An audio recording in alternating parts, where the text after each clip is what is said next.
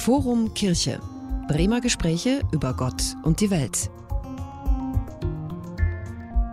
Willkommen im Forum Kirche zu einer neuen Folge unseres Podcasts. Heute sprechen wir mit dem Bremer Rechtsanwalt Bernhard Docke. Er hat vielen Menschen beigestanden, aber wie er Murat Kurnatz aus dem US-Gefangenenlager Guantanamo holte, ist in vielerlei Hinsicht besonders. Mit dem großartigen Film Rabie Kurnatz gegen George W. Bush schaffte es dieser Fall sogar in die Kinos. In unserem Gespräch berichtet Bernhard Docke von den Umständen und Hintergründen des Falls und natürlich des Films.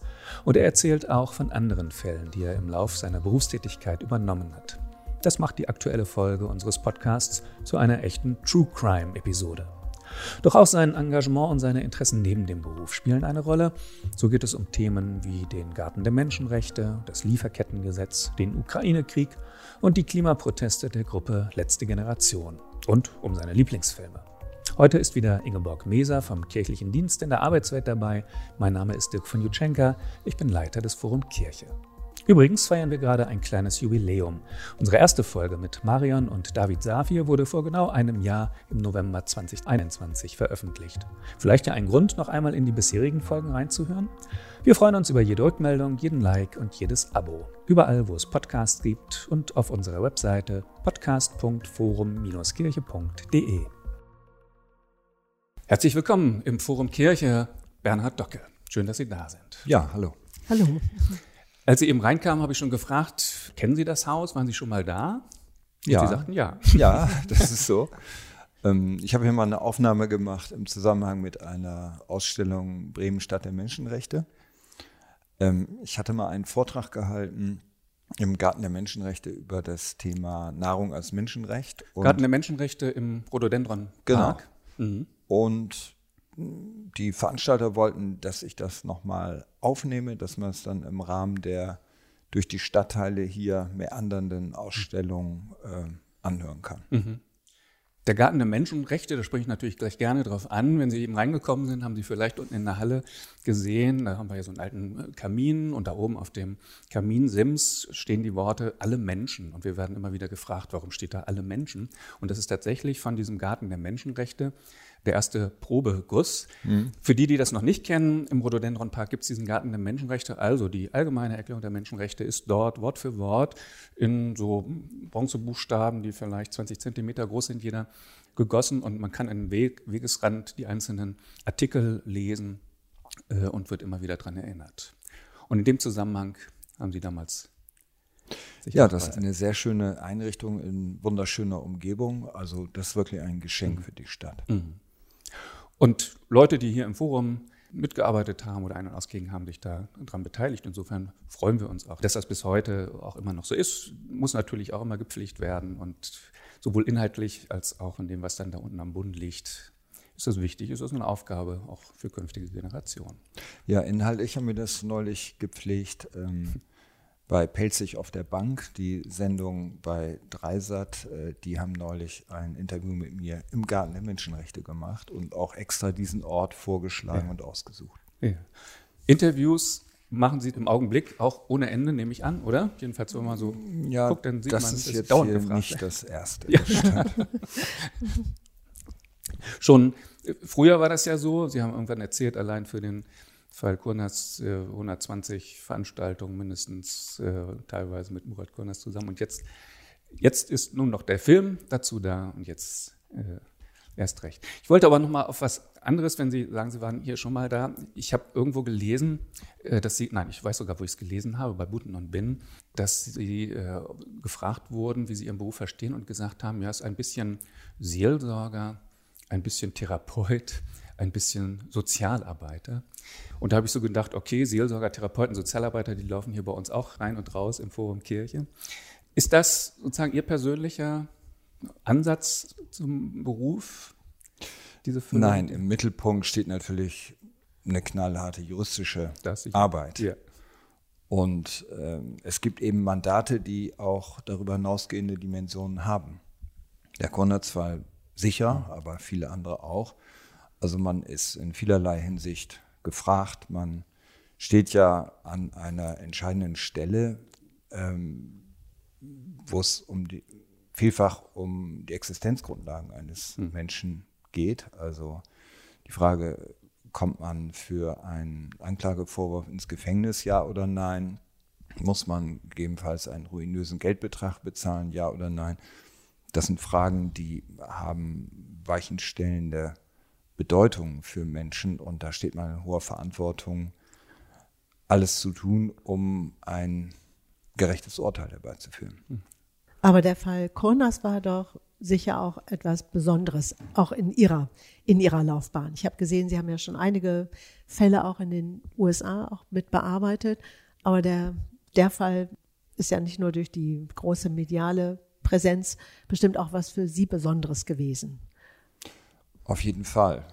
Allein die Tatsache, mit einem rechtsfreien Raum konfrontiert zu werden, das ist schon eine unfassbare Provokation gewesen, aber auch eine Macht und Hilflosigkeit, in die man hineingeschleudert wird. Das ist eine Situation gewesen, die ich so nie wieder erlebt habe und das wünsche ich auch keinem mal in so eine Situation zu kommen. Nun haben Sie schon so viele Interviews gegeben, aber wir können es Ihnen nicht ersparen. ähm, wir können ja nicht voraussetzen, dass alle, die jetzt mithören, genau Bescheid wissen. Vielleicht können Sie noch mal eben erzählen. Also diese rechtsfreie Situation, wie ist die auf Sie, dieser rechtsfreie Raum, wie ist der auf Sie zugekommen?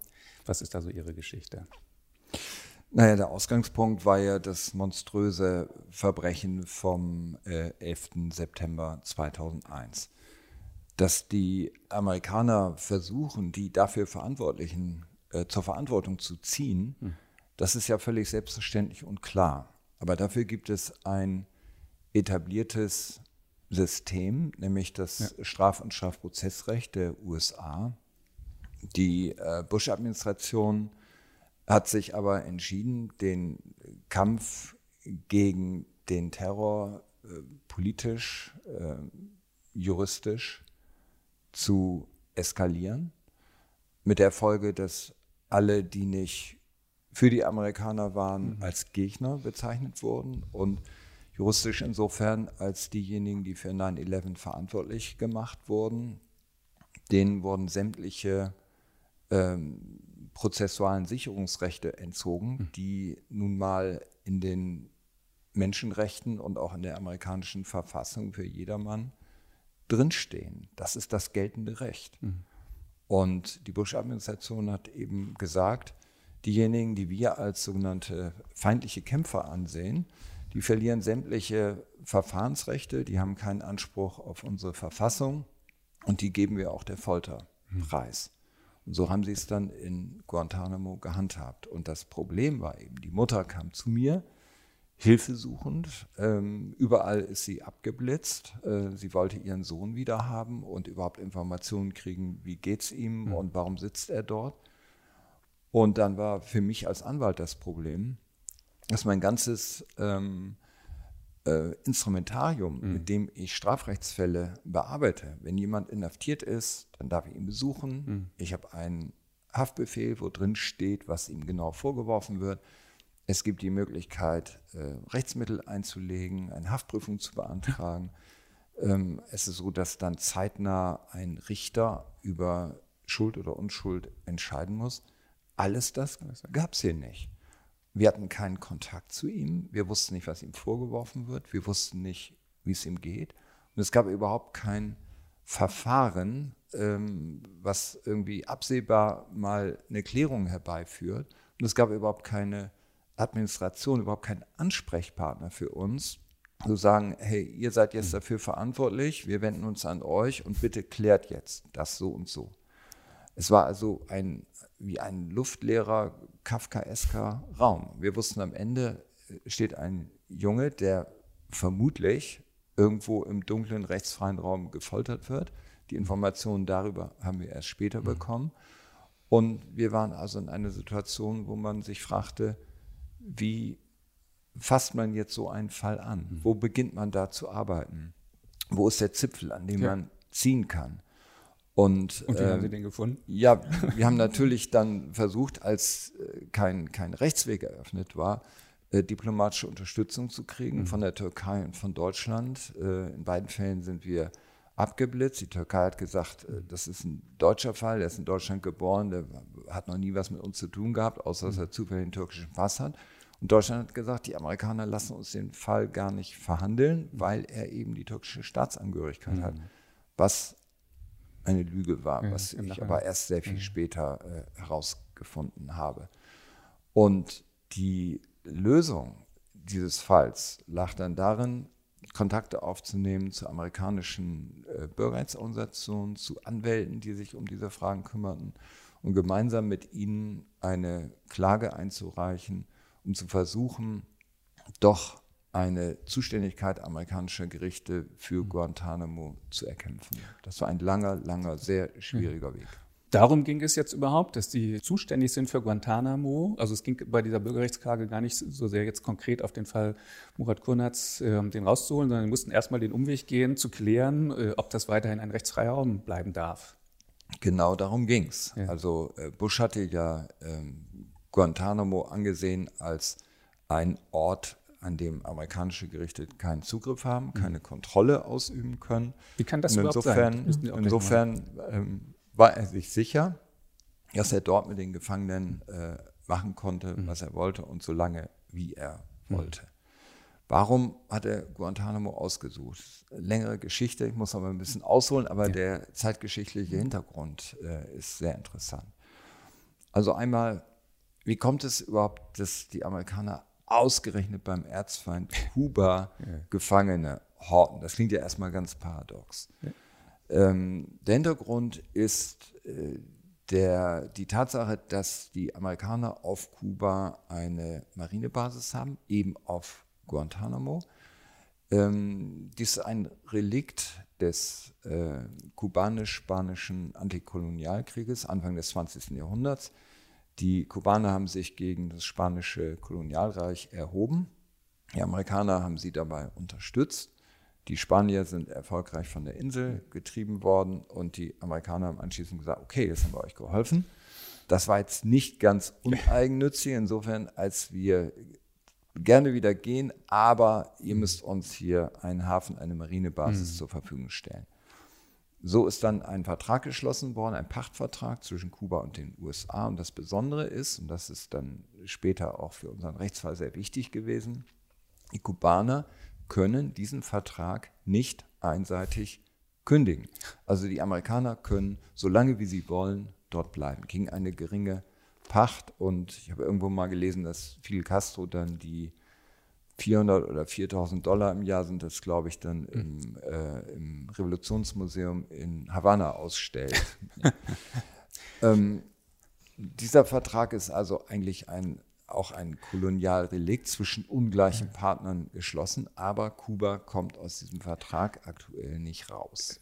Das finde ich echt wirklich schwer zu verstehen als Nicht-Jurist zwischen Staaten, zwischen Ländern gibt es Kriege, gibt es ohne Ende Überschreitungen von irgendwelchen Absprachen, äh, marschieren äh, gegenseitig ein. Und dann ist da so ein Vertrag, den man nicht anfechten kann und da kann keiner was gegen machen. Das ist unglaublich. Ja, es ist so. Es ist natürlich auch äh, es ist eine unterschiedliche Machtbalance ja, zwischen ja, ja. Kuba und den USA und äh, auch, auch heute noch ist ja völlig klar, dass da ganz unterschiedliche Wirtschafts- und Militärmacht äh, sich gegenüber sitzt. Mhm. So, also Bush dachte, okay, wenn wir Gefangene dorthin bringen, ja. dann sind sie ja außerhalb des Territoriums der USA mhm. und insofern sicher vor dem Zugriff der US-Justiz und auch vor jeder anderen Justiz, weil die kubanische ist in Guantanamo natürlich auch nicht ja. zuständig. So, und wieso war er sich sicher, dass die Armee dort, äh, dass das äh, Pentagon dort Leute inhaftieren konnte ohne gerichtliche Kontrolle. Der Hintergrund ist ein Urteil des Supreme Courts aus dem Jahr 1950 unter dem Titel Eisenträger versus Johnson. Ähm, das geht zurück auf einen Fall aus dem Jahr 1945. Es war so, dass zwischen Deutschland und den Alliierten der Zweite Weltkrieg am 8. Mai 1945 mhm. zu Ende war. Und die blutige Geschäftsgrundlage zwischen zwei Staaten, die sich untereinander im Krieg befinden, ist ja, dass man äh, sich wechselseitig äh, töten darf, mhm. also die Soldaten, dafür auch noch dekoriert wird. Das ist halt mhm. äh, politisch gewollt und, mhm. und juristisch okay. Aber ab dem Tag nach dem Friedensschluss, also ab ja. dem 9. Mai 1945, ist so eine Handlung ein Verbrechen. Ja. Nun war es so, dass bestimmte deutsche Einheiten außerhalb Deutschlands gekämpft haben und so eine Spionageeinheit Deutschlands in Shanghai in China. Die haben auf der Seite der Japaner mitgewirkt. Japan war ja Alliierter von Nazi-Deutschland. Und bekanntlich ist ja so, dass Japan nach dem 8. Mai 1945 sich weiter im Krieg befunden ja. hat mit den USA und den Alliierten. Und dieser Krieg ging bis äh, nach den Atombombenabwürfen. Mhm. Und diese deutsche Spionageeinheit unter Leitung von Oberst Eisenträger kämpfte auf japanischer Seite weiter gegen die Amerikaner, mhm. was nach dem Kriegsrecht nicht erlaubt war. Ja.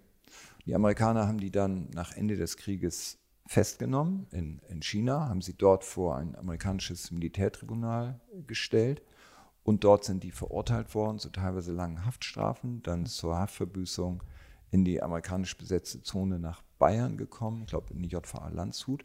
Und von dort haben sie dann amerikanische Zivilanwälte beauftragt, die Unzulässigkeit und Unwirksamkeit der Verurteilungen, die sie erlitten haben, vor amerikanischen Gerichten anzu, mhm. anzugreifen. Und ähm, amerikanische Anwälte haben diesen Fall dann durch die Instanzen mhm. getrieben. Und in diesem Fall hat dann in letzter Instanz der Supreme Court, und das ist der rechtliche Obersatz über Guantanamo, entschieden, dass Ausländer sich im Ausland nicht auf die amerikanische Verfassung berufen können. Also in Guantanamo sind nur Ausländer inhaftiert und Bush hat Guantanamo als Ausland angesehen, was außerhalb der amerikanischen Grenzen liegt. Was aber ja so eigentlich auch komisch sollten, ist, wenn man sagt, im Vertrag ja, ist eigentlich. Und das, das ist halt unser Ansatzpunkt ja, ja. gewesen. Wir haben dann eben recherchiert und gesagt, hey, der, der Unterschied äh, im Sachverhalt ist ja mhm. so groß, mhm. dass dieses Urteil uns keine Sperre auferlegt, doch den Rechtsweg vor amerikanischen mhm. Gerichten für Guantanamo mhm. zu erstreiten. Und unser Argument war also, dass die Leute, die in Guantanamo sitzen, aus Ländern stammen, die mit den Amerikanern nicht im Krieg mhm. sind. Das ist Unterschied 1. Unterschied 2, sie haben überhaupt keinen Rechtsschutz gekriegt, mhm. gar kein Verfahren, während die Eisenträgerleute ja immerhin dieses Militärgerichtsverfahren mhm. mit eigenen Anwälten und so weiter hatten. Und der dritte entscheidende Punkt ist die Fragestellung, ist Guantanamo wirklich Ausland? Mhm. Wenn die Kubaner sich ihrer Souveränität begeben haben, mhm. indem sie dieses Gebiet nicht kündigen können, können die Amerikaner dort so lange bleiben, wie sie wollen. Mhm. Und dann haben wir auch noch herausgefunden, dass äh, wenn, man, wenn man Eidechsen, Iguanas auf Guantanamo tötet, dass man dann Stress mit der amerikanischen Naturschutzbehörde kriegt. Also da ist plötzlich die Zuständigkeit der US-Gerichte äh, gegeben. Und diese Argumente haben wir alle zusammengefasst und gesagt, äh, Guantanamo ist kein Ausland, die Leute hatten keinerlei Rechtsschutz, die Leute dürfen die amerikanische Verfassung für sich in Anspruch mhm. nehmen. Und in den ersten Instanzen in den USA sind wir damit äh, abgeschmiert, mhm. immer unter Hinweis auf den Eisenträgerfall. Und der Supreme Court hat den Fall angenommen und dann letztendlich trotz einer damals auch schon klaren konservativen Mehrheit äh, gegen Bush mhm. uns Recht gegeben, mhm. was äh, sensationell war. Ja. Aber von dem äh, erst von der ersten Begegnung mit äh, Rabbi Kurnas bis hin zu da, dahin war ja eine ganze Zeit. Das war ein langer Weg. Wie lang ist das? In, in also sie kam im Mai 2002 zu mir ja. und den Erfolg von dem Supreme Court hatten wir im Juni äh, 2004. Okay. Weil Sie ja eben so sagten, man sah eigentlich gar keine Grundlage und irgendwie mussten Sie diesen Zipfel erstmal finden. Ja. Und äh, wenn man ja das Ergebnis anhört, dann sieht man, Sie haben ihn gefunden, aber das muss ja ein weiter Weg sein. Zwei Fragen habe ich noch mit dazu, weil Sie sagten ja, sie war vorher immer überall abgebügelt worden, äh, bis sie zu Ihnen kam. Wo hatte sie denn schon versucht, vorher Unterstützung zu finden? Naja, sie hat sich auch an die, äh, ans türkische Konsulat gewandt, okay. türkische Botschaft und auch ans äh, Außenministerium. Mhm was ich anschließend dann auch nochmal wiederholt habe, aber ja. ich habe mir die, die selber Abfuhr ja. angeholt. Ja. Und wenn Sie sagen ähm, Mai 2002, das, da war ja auch schon ein halbes Jahr im Gefangenschaft, ne? Ja, der ist im äh, Anfang Oktober, Oktober 2001 ja. nach Karachi geflogen und Monat später ungefähr in Gefangenschaft geraten. Wir haben jetzt das sozusagen ja von hinten auf oder von den äh, juristischen Spitzfindigkeiten her aufgezäumt ja. und sind immer so davon ausgegangen, dass Leute, die das jetzt hören, das kennen. Aber ich glaube, davon kann man auch schon fest ausgehen. Es ist ja damals medial äh, auch stark begleitet worden und nun gibt es auch noch den Film dazu und wer den bisher immer noch nicht gesehen hat, sollte es schleunigst nachholen.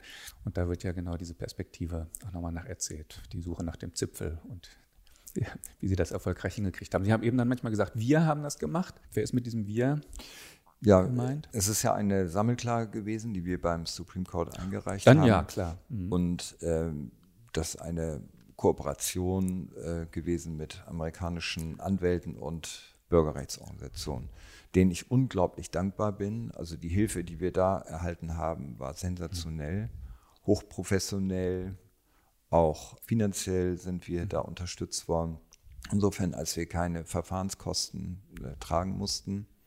Also meine Arbeit in dieser Zeit ist nicht bezahlt worden, aber alle Auslagen, Reisekosten und sonst wie was wir hatten, das ist von amerikanischen Bürgerrechtsorganisationen mhm. und äh, teilweise auch von Einzelpersonen, mhm. die äh, genervt waren von dem Ausschalten des, des Lichtschalters des mhm.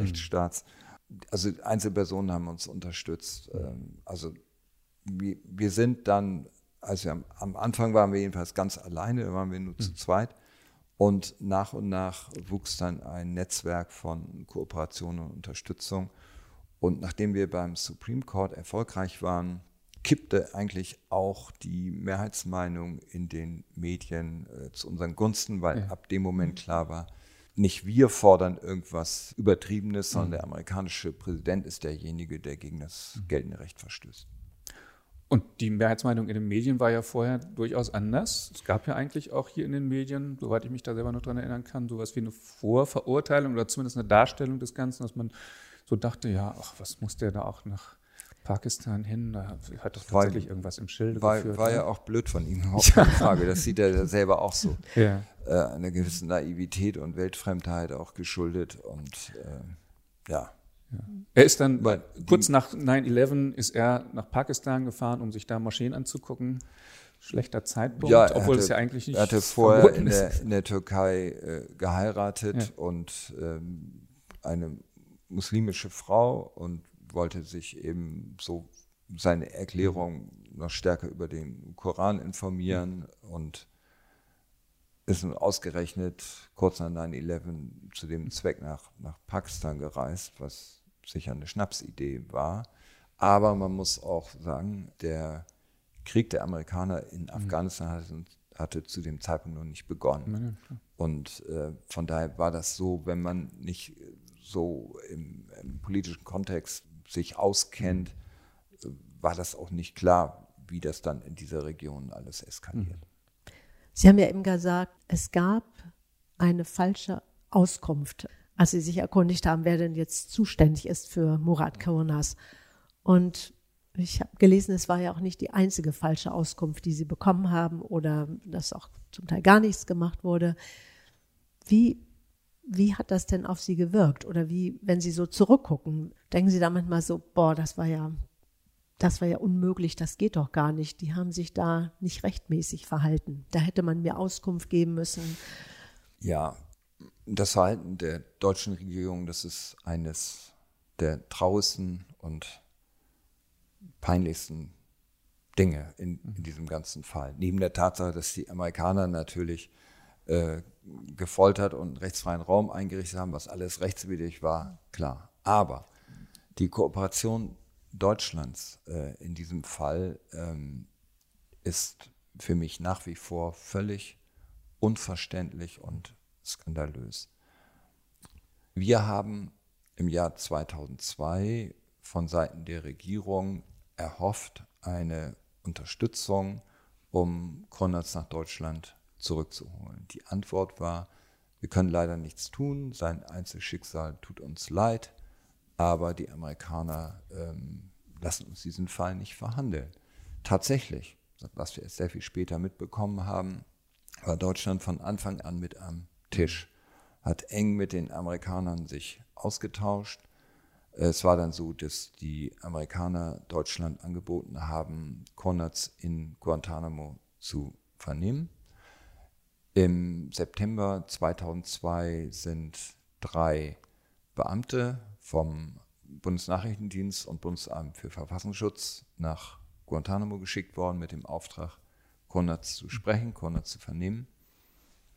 Zwei Tage haben sie mit ihm gesprochen und kamen dann mit der Nachricht zurück. Erstens, äh, aus unserer Einschätzung ist er äh, unschuldig und ungefährlich, hat kein islamistisches Weltbild und stellt keine Gefahr dar im Fall einer Freilassung. Und zweitens, die Amerikaner sind, nachdem sie alles durchgecheckt haben, von, von oben bis unten, von vorne bis hinten, zu demselben Ergebnis gekommen, dass äh, Konrads nichts gemacht hat und er ungefährlich ist im Fall einer Freilassung. Und, und das war entscheidend, die Amerikaner haben angekündigt, Konrads nach Deutschland überstellen zu wollen. Diese Nachricht ist dann in Berlin nicht etwa mit Freuden aufgenommen worden, nach dem Motto, wir können jemandem aus Folter und Entrechtung helfen, sondern eher als Bedrohung. Huch, die Amerikaner wollen den zu uns freilassen. Es gab dann eine Sitzung im, in der sogenannten Präsidentenrunde. Im Kanzleramt trifft sich, treffen sich regelmäßig die Spitzen der Sicherheitsdienste Deutschlands zusammen mit dem Kanzleramtsminister. Das war damals unser heutiger Bundespräsident. Mhm. Und die haben damals im Oktober 2002 entschieden, nein, dieses amerikanische Angebot lehnen wir ab. Wir wollen nicht, dass Konrads wieder zu uns zurückkommt. Statt diesem Jungen aus äh, der Folter herauszuhelfen, hat man ihm den Rücken zugewandt. Und äh, nicht nur das, nicht nur, dass man dieses Angebot nicht angenommen hat, man hat dann eine Strategie entwickelt, um den Fall juristisch zu entsorgen. Und man hat äh, Paragraph 44 Ausländergesetz bemüht, wo drin steht, dass wenn ein Ausländer, der hier Aufenthaltsrechte hat, länger als sechs Monate aus Deutschland ausreist, ohne vorher die Verlängerung seiner Aufenthaltsrechte zu beantragen, dass der automatisch alle Aufenthalts- und damit Rückkehrrechte verliert. Ausgerechnet diesen Paragraph hat man gegen Kornatz mobilisiert wobei doch absehbar war, der ist ja nicht freiwillig in irgendeinem Karibikurlaub, sondern äh, der ist mehr oder weniger entführt und wird gegen das geltende Recht in Guantanamo festgehalten, hat dort natürlich keine Möglichkeit, Kontakt zur Bremer Ausländerbehörde aufzunehmen, um den, die Verlängerung seines Aufenthaltstitels zu erwirken. Wir haben dann, als wir damit konfrontiert wurden, Klage erhoben hier beim Verwaltungsgericht Bremen und äh, das Verwaltungsgericht hat unsere Rechtsauffassung geteilt, dass man äh, in diesem Fall nicht Paragraph 44 aus der Tasche ziehen kann, weil Konatz sich eben diese lang, diesen langen Aufenthalt im Ausland nicht ausgesucht hat und er keine Chance hat, äh, seine Rechte wahrzunehmen. Hm. Aber dass die Amerikaner und später die Deutschen zu, diesem, äh, zu dieser Einschätzung gekommen waren und das trotzdem abgelehnt haben, das ist doch etwas, was Sie auch zu dem damaligen Zeitpunkt auch noch gar nicht wussten. Oder wussten Sie das dann als. Nein, das haben wir erst ähm, in der Jahreswende 2005, 2006 ja. äh, erfahren. Und dann gab es ja entsprechende Medienberichte, bestimmte Dokumente wurden veröffentlicht, äh, Untersuchungsausschüsse haben getagt dann ist das ja ein großes Thema geworden, vor allen Dingen nach seiner Freilassung mhm. im August 2006. Mhm. Und haben Sie den Eindruck, dass jetzt sensibler reagiert wird, wenn Anfragen kommen? Ich kann nur hoffen, dass die Regierung daraus gelernt hat und dass sich äh, so eine Situation nicht wiederholt. Ich bin deshalb etwas skeptisch, weil die Bundesregierung sich ja nie bei Herrn Konatz in irgendeiner mhm. Weise für ihr damaliges Verhalten entschuldigt hat. Nie.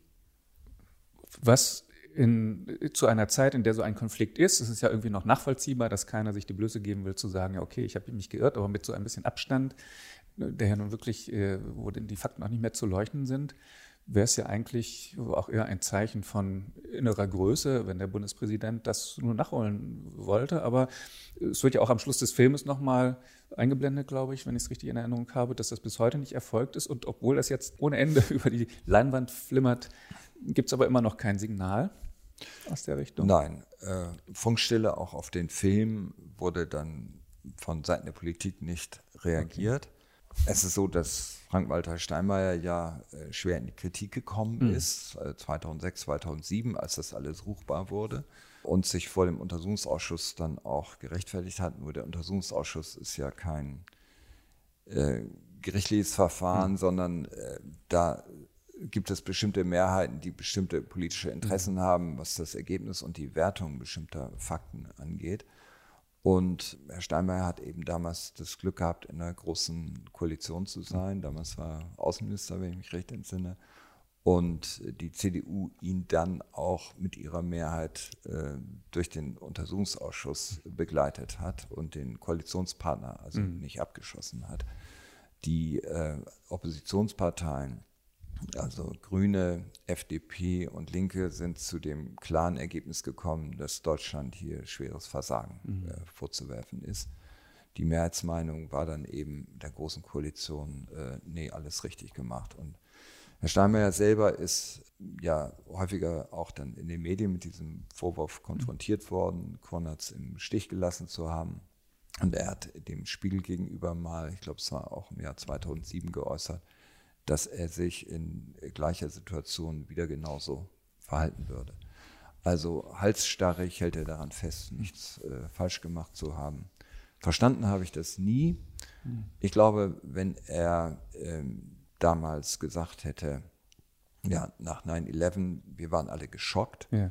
Äh, Deutschland hatte gegenüber den Amerikanern auch ein entsprechend schlechtes Gewissen, mhm. weil ja maßgeblich 9-11 aus Hamburg ja. vorbereitet wurde sodass man ja vielleicht sogar äh, in manchen Fällen übertrieben hart reagiert ja. hat, wenn es um Terrorverdächtige geht. Im Fall Konatz ist allerdings äh, eine falsche Entscheidung mhm. getroffen worden.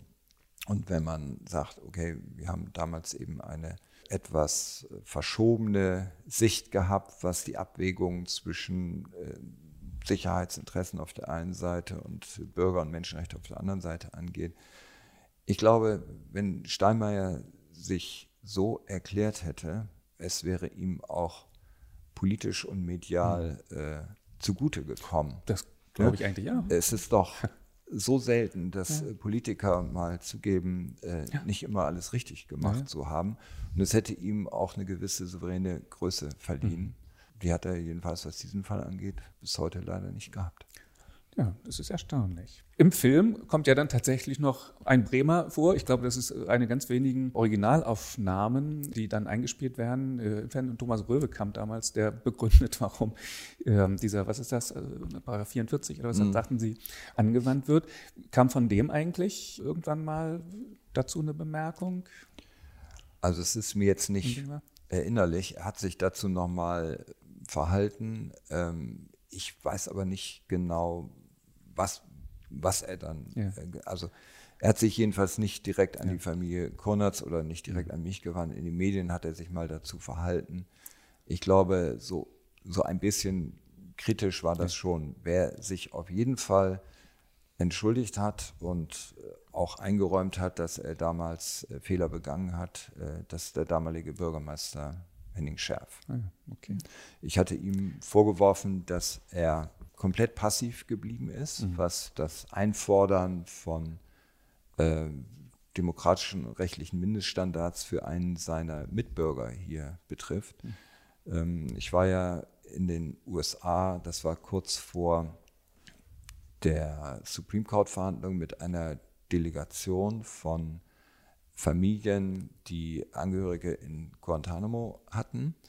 Und da waren auch Leute aus Frankreich dabei und der Bürgermeister des Ortes, hm. aus dem dieser Junge stammte, ist mitgefahren und hat dann vor der Weltpresse eingefordert, keine Folter und faire Verfahren, hm. egal was seinem Bürger vorgeworfen mhm. wird. Und genau das habe ich auch von Henning Schärf erwartet. Hm. Und leider hat er das komplett ausgesessen und ignoriert und hinterher auch als großen Fehler angesehen. Also immerhin, er hat die Größe gehabt zu sagen, ich habe nicht immer alles richtig gemacht.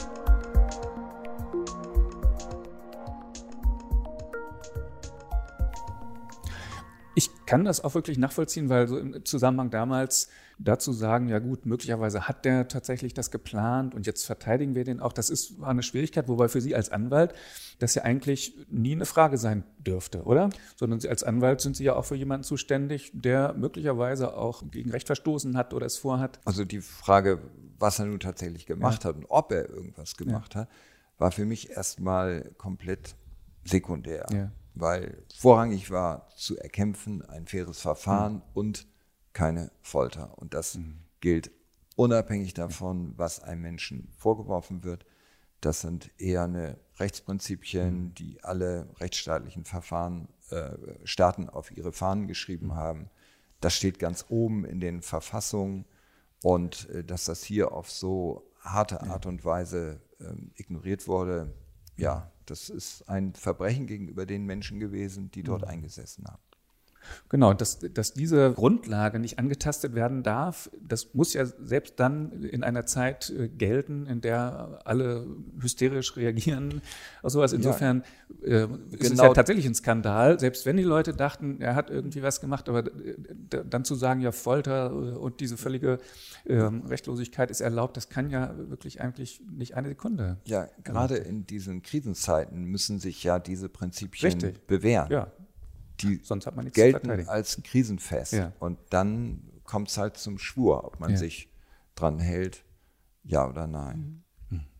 Und das gilt natürlich auch für die Menschen, die unsere Rechtsordnung und diese rechtsstaatlichen Prinzipien komplett ablehnen. Ja. Das hat überhaupt nichts damit zu tun, dass der Rechtsstaat dann nicht die Größe hat, ihnen trotzdem diese Rechte zu gewähren. Mhm.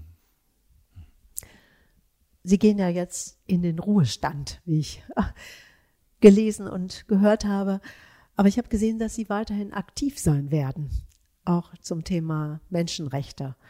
Können Sie dazu noch etwas mehr sagen? Und vielleicht auch, ob Sie irgendeinen konkreten Fall jetzt gerade verfolgen, wenn Sie darüber reden dürfen. Ja, also Ruhestand verstehe ich jetzt nicht so, dass ich meine Hände in den Schoß lege und äh, den Rasen mähe und die, die Rosen schneide. Das werde ich auch tun, aber ähm, ich versuche schon auch äh, die, die Erfahrung, die ich durch meine berufliche Tätigkeit äh, erlangt habe, auch weiterhin in der einen oder anderen äh, Aktivität äh, umzusetzen. Ähm, also ich habe im Moment eine rege Vorstands, äh, äh, Vorstandsquatsch, Vortragstätigkeit. Äh, ich habe viele Einladungen im Zusammenhang mit dem Film und den Themen, die mit diesem Film zusammenhängen. Ähm, ja, das mache ich gerne. Da reise ich jetzt gerade viel rum. Ähm, in zwei Wochen sind äh, Rabbi Konatz und ich eingeladen nach Italien zur Filmpremiere. Mhm.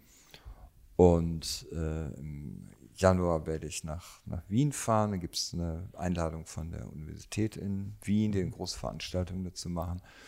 Und ja, es gibt ganz viele weitere Veranstaltungen, äh, bei denen ich auftrete und die Themen dann erläutere, die mit diesem Film zusammenhängen. Das mache ich gerne, das macht Spaß und da hat man auch den Eindruck, äh, okay, man, man macht was Sinnstiftendes, vor allen Dingen, wenn es darum geht, äh, auch der jüngeren Generation die Bedeutung der Menschen- und Bürgerrechte zu erläutern.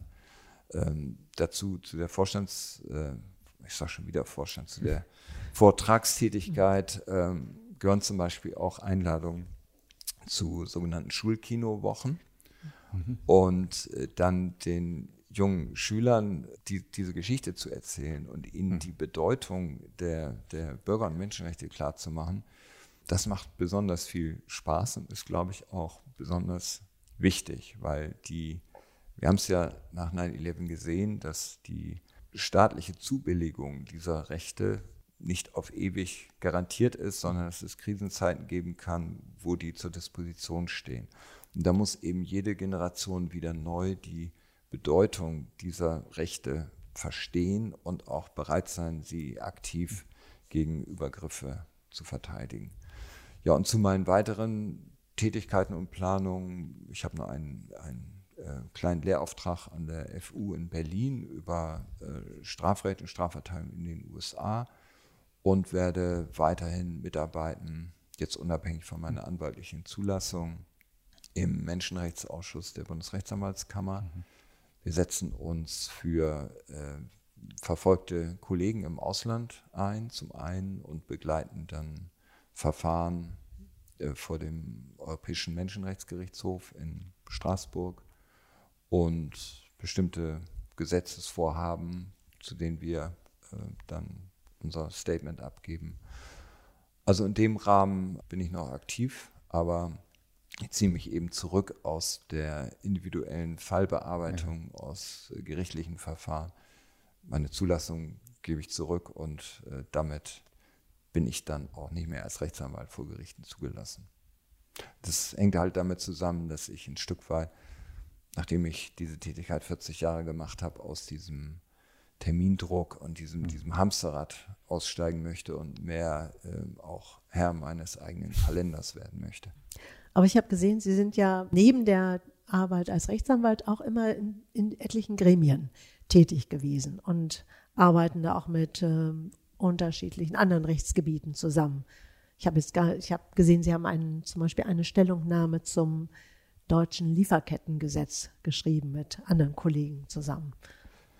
Ja, das war im Rahmen meiner Tätigkeit für den Menschenrechtsausschuss der Bundesrechtsanwaltskammer. Mhm. Und ansonsten in so vielen Gremien bin ich gar nicht drin. Ich habe nur vielfältige Interessen jenseits der Juristerei, vor allen Dingen im Bereich Kultur, also Theater, Musik, Kino, Sport, Kochen.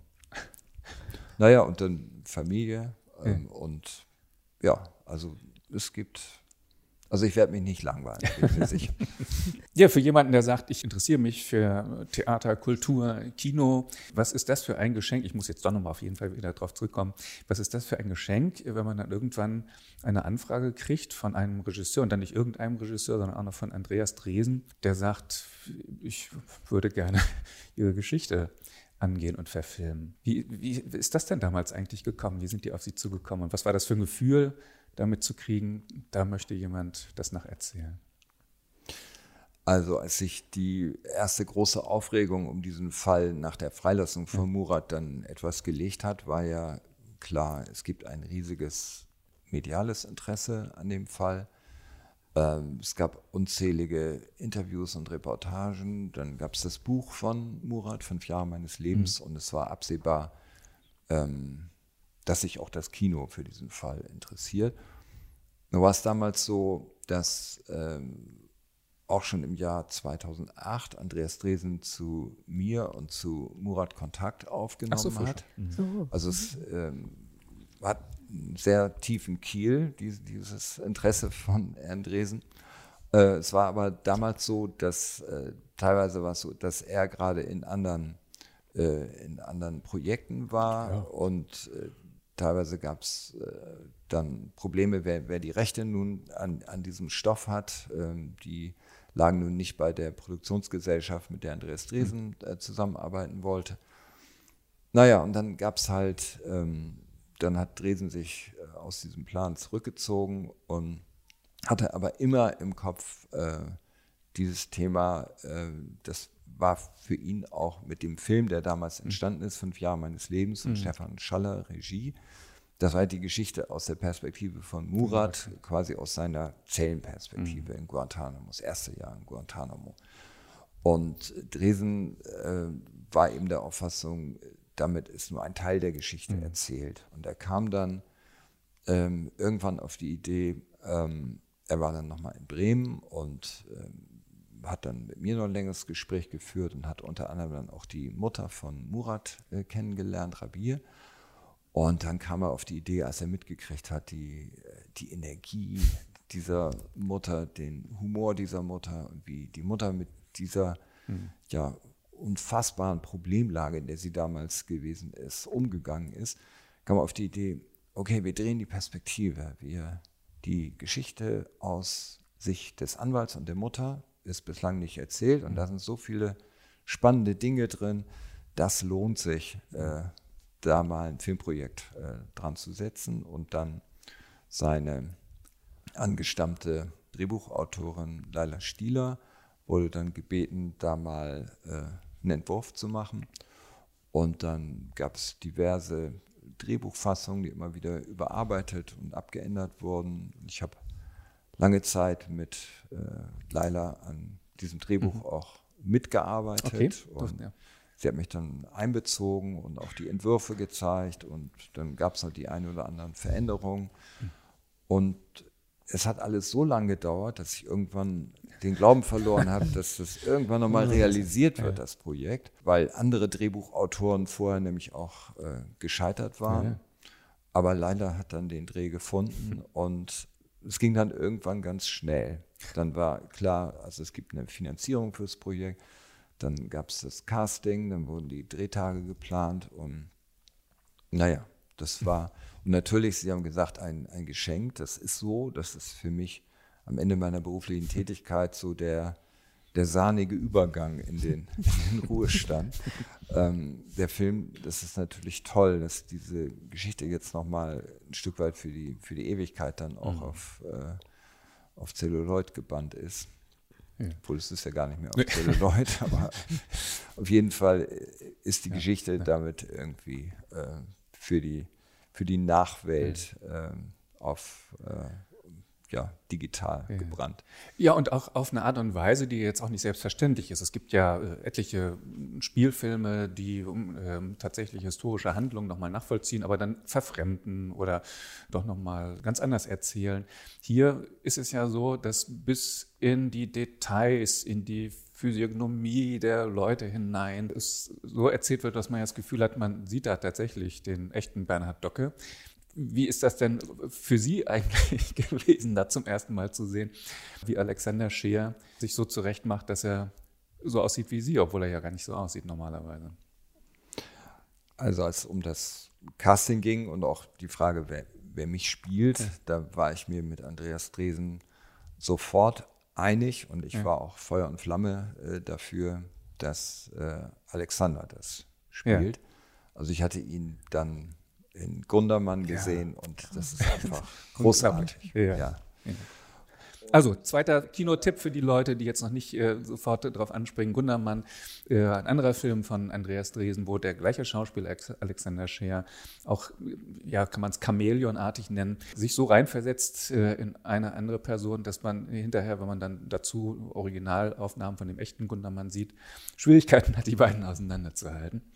Äh, und bei Ihnen ist das ja ihm genauso geglückt. Ja, und, und auch Laila Stieler ist wieder die ja. Drehbuchautorin. Ja. ja. Alexander kam dann nach Bremen, da wollte mich natürlich ja. kennenlernen und ähm, hat sich sehr intensiv mit meiner Person und meiner Tätigkeit als Strafverteidiger äh, befasst. Es war für ihn ein ganz fremdes Metier, also er hatte noch nie einen mhm. Anwalt gespielt.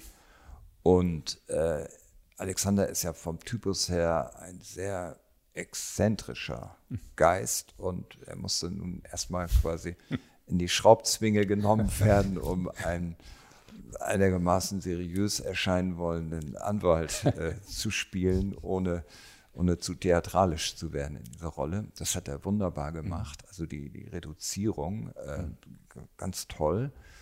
Teilweise ist das Drehbuch ja so geschrieben, dass er auch ähm, oder sagen wir es mal andersrum, als wir die erste Vorführung hatten, auch vor der Familie hm. Kornatz hier in der, in der Schauburg, vor der Berlinale, da hat Andreas Dresen sich erstmal bei mir entschuldigt und gesagt, Entschuldigung, Bernhard, dass wir dir einen Stock in den Hintern stecken mussten. ja. äh, aber das war ja. für die Geschichte besser, wenn zwischen Anwalt ja. und äh, der Mutter noch ein bisschen mehr Reibungssitz ja. entsteht. Deshalb haben wir ihn ein bisschen noch hölzerner steifer. gemacht, mhm. als wir dich eigentlich kennen. Aber gut, ich, ich komme damit wunderbar klar. Also Alexander hat die Rolle toll ausgefüllt und auch völlig zu Recht dann eine Lola gewonnen dafür. Wie waren denn die Reaktionen so auf den Film, auch in Ihrem Umfeld? Oder auch vielleicht von Kollegen? Ist da manchmal vielleicht auch ein bisschen Neid so? Boah, der ist jetzt da. Und zuerst löst er diesen Fall, dann kriegt er noch einen, einen Preis, diese ähm, 2006. Und dann gibt's noch diesen Riesenfilm dazu. Also mir gegenüber ist das nie mhm. so gesagt worden. Ich weiß nicht, ob es äh, diese Gedanken gibt. Äh, ich habe aus dem Kollegenkreis eigentlich nur Schulterklopfen bekommen. Mhm. Auch von Seiten von Richtern und Staatsanwälten, die die Arbeit, äh, um Konrads aus Guantanamo rauszuholen, also den, eigentlich ist ja Einsatz für den Rechtsstaat gewesen, auch gutiert haben und gesagt haben, äh, okay, das, das hast du gut gemacht, das erkennen wir an.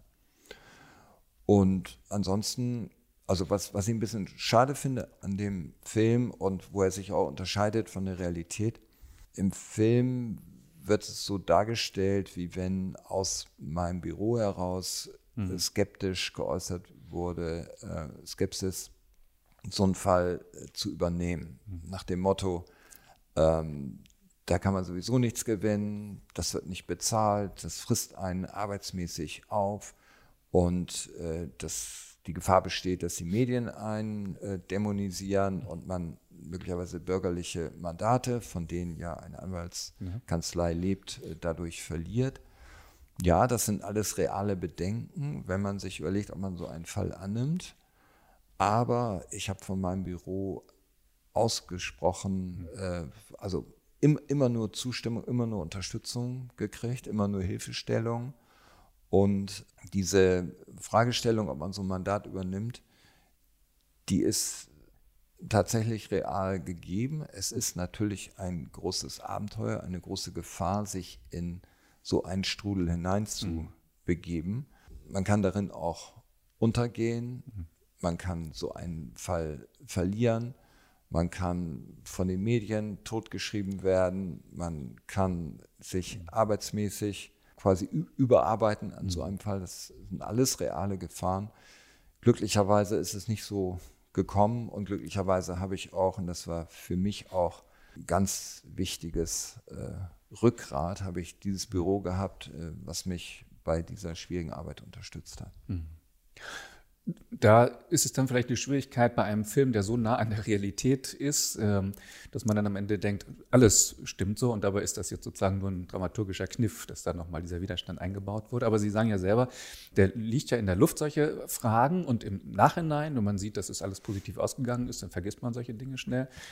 Hätten Sie jetzt jemanden verteidigt, der wirklich mit, dem, mit der Absicht äh, dahin wäre und man hätte es später herausgefunden, hätte es möglicherweise schon anders ausgesehen? Wobei, wir haben ja gerade eben noch gesagt, die Grundlage von Menschenrechten und eben das Folter äh, nicht diskutabel ist. Darum wäre es ja auf jeden Fall. Ja. Also der Unterschied wäre wahrscheinlich gewesen, dass wenn ich dann nach, nach der, also dass ich nach hm. der Freilassung meine Tätigkeit dann beendet hätte. Mhm. Weil hier war es so. ja so, ich habe Murat dann ja als einen äh, netten jungen Mann ja. kennengelernt und äh, mit dem dann noch sehr viel anschließend, ja. Äh, was Veranstaltungen und ähnliches angeht, ja. gemacht. Und der Familie Konrads auch ein enges ja. freundschaftliches Verhältnis. Wenn das anders gewesen wäre, wenn es eine Person gewesen wäre, die tatsächlich äh, aufgebrochen wäre, um die äh, Ungläubigen dieser Welt äh, mhm. zu töten, dann wäre meine Sympathie äh, sicher anders ausgefallen ja. und äh, nach der Freilassung hätte ich meine Arbeit ja. dann auch für beendet angesehen. Apropos Sympathie, dieser ganze Film ist ja einfach ausgesprochen sympathisch. Äh, und zwar in mehrfacher Hinsicht. Also alle kommen irgendwie wirklich als sympathische Charaktere rüber und Sympathie sozusagen, als man kann auch mitleiden. Man kann das nachvollziehen, was da so eine emotionale Achterbahnfahrt da ist, äh, finde ich großartig gelungen. Und eben auch deswegen, weil das ja alles so wunderbar leicht erzählt wird und so humorvoll. Wenn Sie jetzt so auf die Jahre zurückblicken, hatten Sie tatsächlich Anlass zu lachen? Gab es auch damals schon Humor oder ist das sozusagen erst in die Filmfassung jetzt reingekommen? Und wie kommt man auf die Idee, einen solchen Film, eine solche äh, ja, Katastrophe auf eine so lustige Art zu erzählen? Wann, wann ist das reingekommen? Naja, so richtig lustig. Also es ist ja schon so, der Film hat Humor. Ja. Der Humor ist nicht künstlich implantiert, nee, genau, sondern der Humor entspricht auch dem Naturell der Mutter, die ja. auch viel lacht und die grundsätzlich eine positive ja. Lebenseinstellung hat. Und in den fünf Jahren bis zur Freilassung von Murat haben wir auch so viel absurde und komische Sachen erlebt. Mhm. es ist halt so, dass in jeder Tragödie auch ein Stück weit Komödie mhm. steckt und es ist nie alles schwarz. Mhm. Und man kann bestimmte Dinge auch ohne Humor gar nicht aushalten. Mhm. Das ist auch ein ganz wichtiges Ventil, dass man befreiend lachen kann ja. über bestimmte Sachen. Das heißt ja nicht, dass man sich über die Angelegenheit selber lustig macht. Genau. Äh, es ist ja keine Denunzierung des ernsten und bitteren Hintergrunds der Geschichte, sondern es macht uns und den Leuten, die diesen Film gucken und mit dieser Geschichte konfrontiert werden, auch ein Stück leichter, sich damit zu konfrontieren ja. und geht, finde ich jedenfalls, gleichzeitig auch tiefer in einen hinein. Ja. Wenn man nur das Grauen und nur das Schwarze zeigt, dann kommt sehr schnell die, die Muss man sich distanzieren Aber einfach. Ne? Es ist halt auch ein, ein Abbild der Realität. Wir haben in diesen fünf Jahren eben auch Spaß und schöne ja. Sachen miteinander gehabt. Zwischen Rabi und mir ist ja auch eine Freundschaft gewachsen. Ja. Wie sieht die Familie eigentlich diesen Film? Ja, sie sind ja dann zur Voraufführung in der Schauburg äh, ja. mit gewesen, wo wir dann im, im, kleinen Kreis den Film gesehen haben. Und äh, es gab einen Schockmoment ganz am Anfang. Also alle waren äh, total aufgeregt, wie Rabia jetzt diesen ja. Film findet. Und sie saß äh, neben mir und der Film lief an. Und nach 30 Sekunden beugt sie sich zu mir rüber und fragt, Bernhard, kann man den Film jetzt noch schneiden? und also äh, Andi Dresen ist schockgefroren in dem Moment. Er hat das auch so mit halbem Ohr mitgehört. Und es war dann aber so, als die zwei Stunden um waren, dass äh, die alle den Film toll fanden und die Kinder von Rabier haben gesagt, wir erkennen in, in Meltem Kaptan auch unsere. Mutter wieder. Und das war natürlich ein Riesenlob für die Arbeit von Meltem, die auch wirklich grandios äh, Rabier darstellen, auch völlig zu Recht dann den großen Preis auf der Berlinale bekommen hat. Ja. Ja, und die sich damit ja auch als Schauspielerin etabliert hat. Ne? Vorher war sie immer so Comedian und dann, also ich ja. war sehr beeindruckt, als ich sie gesehen habe und dachte, boah, da steckt ja noch viel mehr in ihr drin. Ja, das ist das erste Mal gewesen, dass sie in einem Kinospielfilm äh, mitgemacht hat und räumt alle Preise ab und äh, steht ja jetzt auch noch in der Auswahl äh, für den Europäischen Filmpreis, glaube ich, Anfang, Anfang Dezember in Reykjavik äh, vergeben wird. Da ist sie in der Auswahl für die beste Schauspielerin. Ja. einen deutschen Filmpreis bekommen und äh, Berlinale den, ja. den Bären bekommen und äh, also mehr geht nicht. Mhm. Ja, ein Film, der, rund, der rundum Zustimmung bekommen hat. Also ich habe auch nie irgendwie, dass jemand rausgekommen hat und gesagt hat, nee, war nicht so, sondern alle sind hm. wirklich begeistert. Hm. Sie haben ja eben gesagt, Film gehört auch sonst so zu Ihren Hobbys. Erzählen Sie mal, was ist denn sonst so eigentlich Ihr, Ihr Genre? Was sind so die Regisseure, für die Ihr Herz brennt, Lieblingsfilme? Hm. Ja, also wenn wir jetzt mal beim Film starten, hm. äh, die Coen Brothers. Oh ja. ja. Ich habe gerade noch mal Burn After Reading gesehen. Ja. The Big Lebowski, ja. wunderbar. Und, ja. Ähm, also sind ja auch Filme, die beide ganz ähnlich, also auch die, die einfach komisch sind äh, und mhm. dann aber trotzdem immer ja. so eine Tiefe genau. haben. Ja. Äh, also nicht einfach nur Slapstick-Komik oder selbst das kann ja mhm. manchmal Tiefe haben. Ja, okay. Ja, und ähm, gestern habe ich den Film Amsterdam gesehen und letzte Woche äh, Triangle of Sadness. Mhm. Triangle of Sadness äh, fand, fand ich interessant, wie sich plötzlich die Machtverhältnisse umdrehen nach dem Schiffbruch, dass dann die die Reichen an, an Bord dieses Luxusschiffes dann nichts mehr zu sagen haben, weil dann äh, die Schiffsmannschaft diejenige ist, die auf der einsamen Insel dann in der Lage ist, Fische zu fangen und das Feuer zu entfachen und sich dann plötzlich die Machtverhältnisse komplett um. Verraten Sie noch nicht zu viel, denn dieser Film, der läuft ja aktuell noch. Läuft, das heißt, die Leute, ja, die das jetzt hören, ja, das kann man ja schon in den Feuilletons nachlesen. Ja, ja, genau. Und gestern der Film Amsterdam hat mich so in der in der Machart, die auch so ein bisschen grotesk komisch war, so ein bisschen an äh, äh, Tote tragen keine Chaos mhm. erinnert. Mhm. Und hat aber auch einen ernsten Hintergrund, eine ernste Botschaft gegen äh, Diktaturen aller. Art und gegen, gegen Rassismus. Mhm. Also ich habe mich auch äh, gut unterhalten mhm. gefühlt. Und ansonsten, ja, äh, außer Atem, mhm. Film, ja. Jean-Paul Belmondo und äh, Gene Seberg. Und Also es gibt da so viel, ja. ich weiß, weiß, gar nicht, wo ich anfangen ja, aufhören ich, soll. Äh, ja. Ich finde es auch immer fies, andere Leute zu fragen oder selbst gefragt zu werden, was ist dein Lieblingsfilm. Übrigens, mit Ihnen im Raum sitzen im Moment zwei Mitglieder des äh, Arbeitskreises Kirche und Kino Bremen. Wir äh, machen das schon lange, dass wir im City 46, unserem kommunalen Kino, rein haben, weil wir auch finden, Filme sind einfach ein wunderbares, also stehen für sich ein wunderbares Kunstwerk, aber auch ein wunderbares Medium, über, um über Dinge dann auch ins Gespräch zu kommen äh, anlässlich eines Films.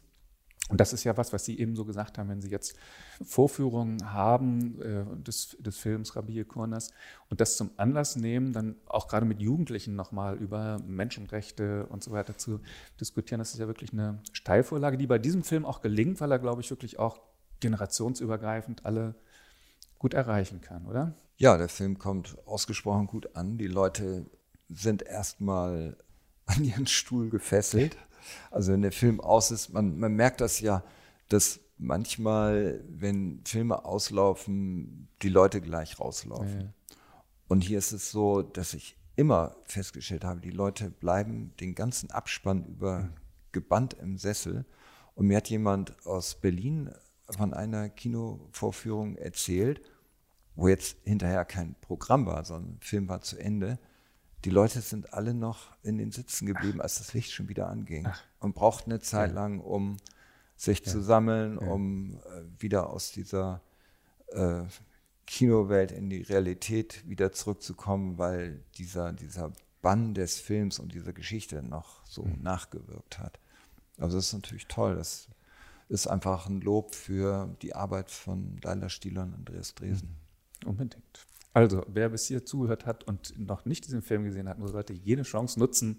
Demnächst erscheint er auch als ähm, DVD. Man kann ja, ihn also auch zu Hause auf, gucken. Ist schon Oder auf dem Markt. Er, also man kann ja, Stream bestellen, DVD ist, ja, ist äh, auf dem Markt. Aber genau das, was Sie beschrieben haben, ne, dass ein ganzes Kino einfach sitzen bleibt, das ist ja etwas, äh, was man zu Hause in eigenen äh, vier Wänden dann eben doch nicht so mhm. erfahren kann. Ja. ja. und wir haben auch gemerkt, dass der Film im Ausland funktioniert. Ja. Also der Film hat ja eine Botschaft über diese Einzelgeschichte Richtig. hinaus. Und die Botschaft ist eben, dass man sich wehren muss gegen mhm. Unrecht, dass mhm. man langen Atem braucht und dass auch wenn scheinbar die Chancen ganz schlecht stehen, dass es sich lohnt mhm. zu kämpfen und dass eben, wie Andreas Dresen das immer so schön sagt, eine einfache äh, türkische Hausfrau aus Bremen in der Lage ist, den amerikanischen Präsidenten vor seinem höchsten Gericht zu schlagen. Mit der richtigen Unterstützung. Also man braucht schon den richtigen Fachmann dazu, finde ja. ich, der ja dann die richtigen Informationen findet.